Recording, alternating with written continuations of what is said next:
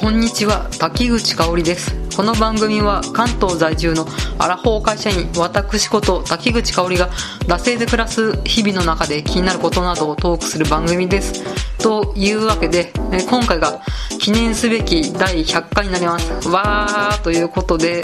まあ、別にね100回だからって何か特別なことをするとかそういうのはね全くないんですけれどまあちょっとですねあんまりやらないテーマみたいなのをちょっと今回は、まあ、100回 ということなのでやっていきたいと思います、まあ、ちょっといただいた、まあ、質問みたいなところを元にちょっと答えていきたいと思います。というわけで、えっ、ー、と iTunes のポッドキャストの私の「惰性クロニクル」のレビューにいただいた、まあ、お便りじゃないですけど、まあ、レビューですかね。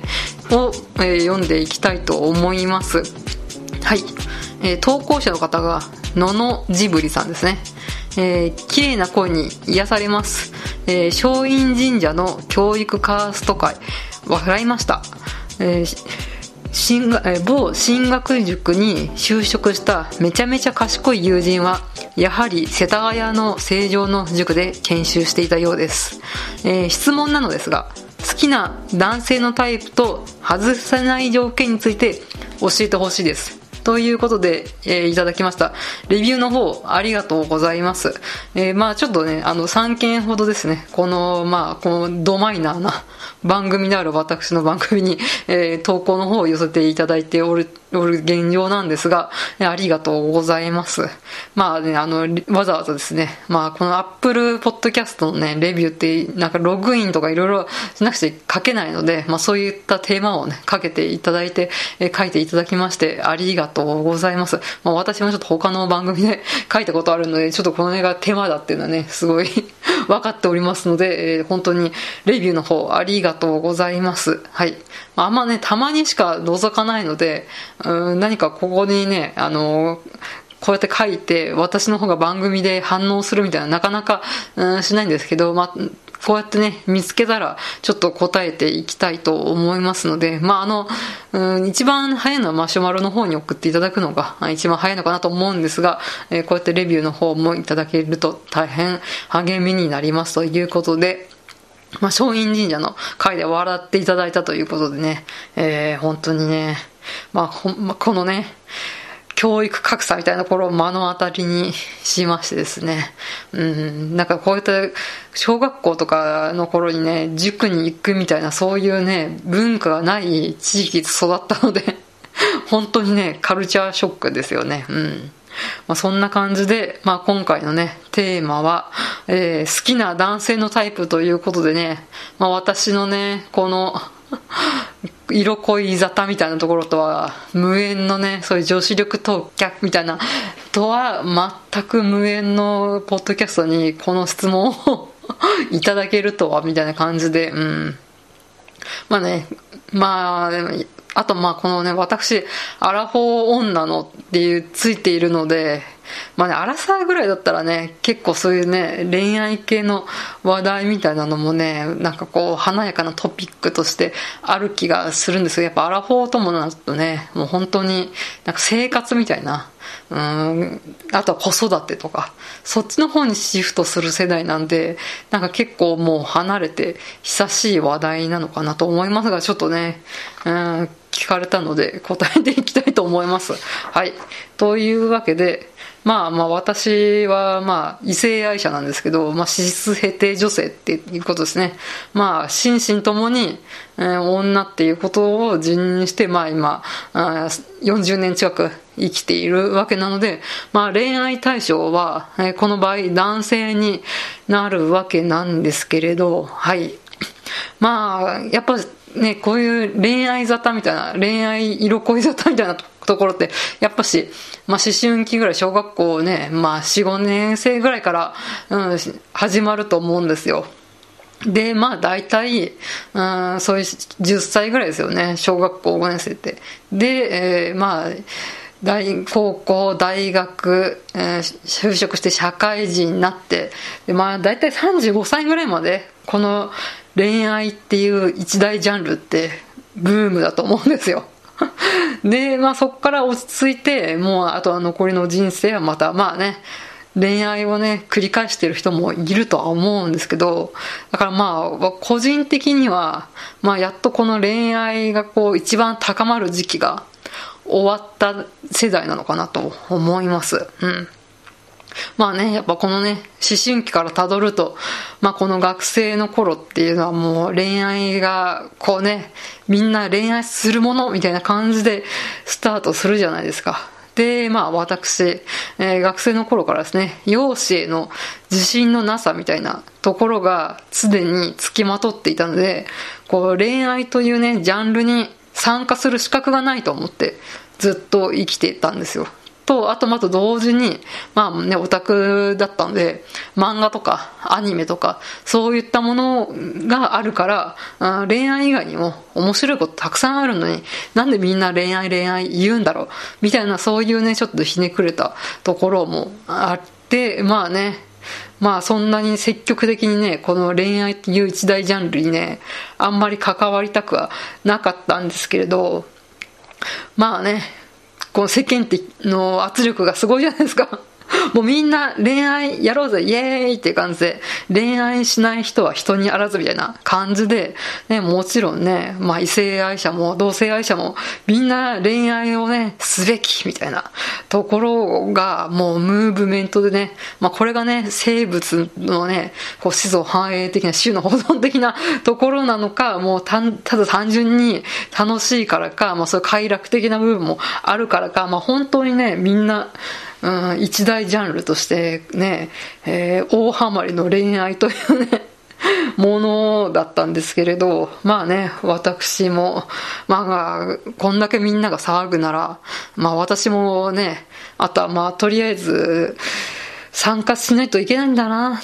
履修しないといけないんだな、この恋愛大学っていうのに、なんかこうね、義務教育みたいな感じで入れられているので、まあこれはね、クリアしないといけない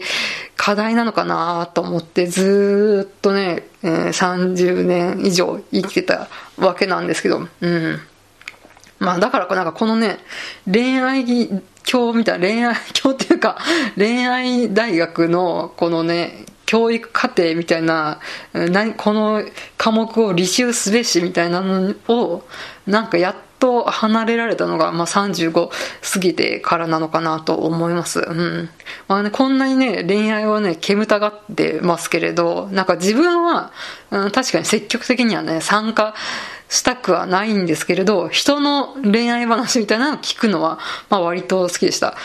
で、まあ、あの、少女漫画だったり、あと BL ですね。ボーイズラブっていうのはやっぱし男性同士の、うん、恋愛の世界を描くのが主ですので、うん、恋愛にね、興味がないわけではないんですよね。うん、むしろ多分ね、興味は、うん、真摯な方だったとは思うんですけど、なんかこれでね、まあこういった物語の恋愛みたいなのも、自分がリアルに行う恋愛も興味がないみたいな感じだったら、なんかかっこいいんですけど、そういったね、自分以外のことには興味があったっていう、うん、ことがありました。まあ多分ね、自分も本当はね、興味が、うん、心の底だけね、きっとあったんでしょうけれど、まあそういうわけで、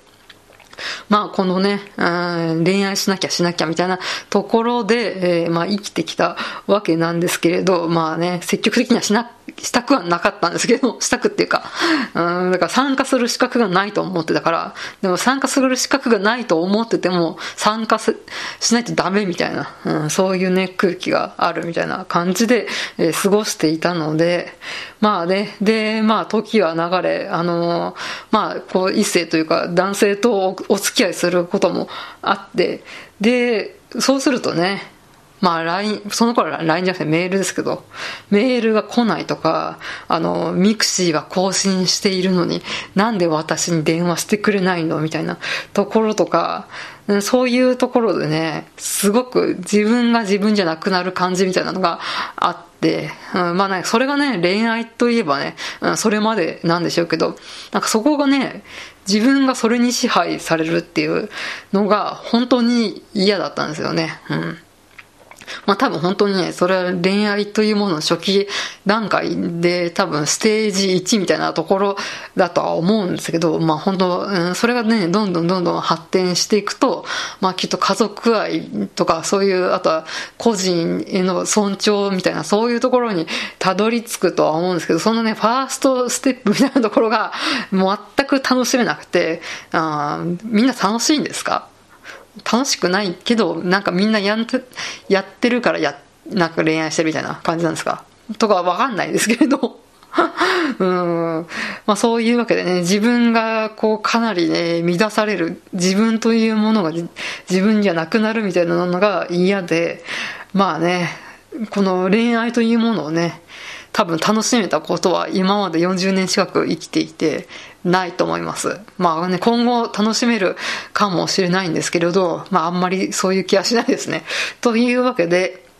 まあ私の恋愛観みたいなところをね、ちょっとぐだぐだと話してきたわけなんですけど、ちょっと趣旨と、あの、質問の趣旨と、うん、外れるので最後にですね、好きなタイプの方を言っていきたいと思います。好きなタイプはですね、ズバリ、えー、私の男バージョンですね。まあ、まず一つにね、えー、機嫌が安定している。えー、その2、えー、人に頼られると嫌と言えないタイプ。えー、その3、えー、ぐいぐいではないが、それなりに引っ張っていく力がある、決断力がある、えー、その4ですね。あと自分で稼いで、自分で食っていくっていう、う、自信がある。あとはまあ正社員で、えー、まあそれなりに、まあ中堅、中小で言ったら中ですね。の方の会社に勤めてるっていう。あと金の部分ですね。あそこら辺がクリアしているんで、私があ付き合いたいのは自分の男バージョンですね。まああとはね、オタクとか そういうね、あと BL に理解があるとかあるので、私は自分とね、一番付き合いたいですね。というわけで、私がナルシストぶりが炸裂してね、この第100回放送は終わりにしたいと思うんですけど、まあこうやってね、なんか質問をいただかないと、うん、なかなか話す機会がないのかなと思いましたので、まあいい機会だったのかなと思います。はい。というわけで、まあこんな感じでいいですか？でもまあ、面白かったです。ちょっとこれね、ぐるぐると考えてね、まあ結構もうね、なかなかこういった恋愛について考えるってことあんまないので、えー、よかったかなと思います。ということで締めていきたいと思います。はい。番組へのご意見ご感想は、マシュマロまたは番組ツイッター出せ2018まで、えー、番組ハッシュタグ、シャープ出せ黒、漢字で出せ、カタカナで黒で感想とつぶやいてください。え、ここまでのお相手は、滝口香織でした。また次回。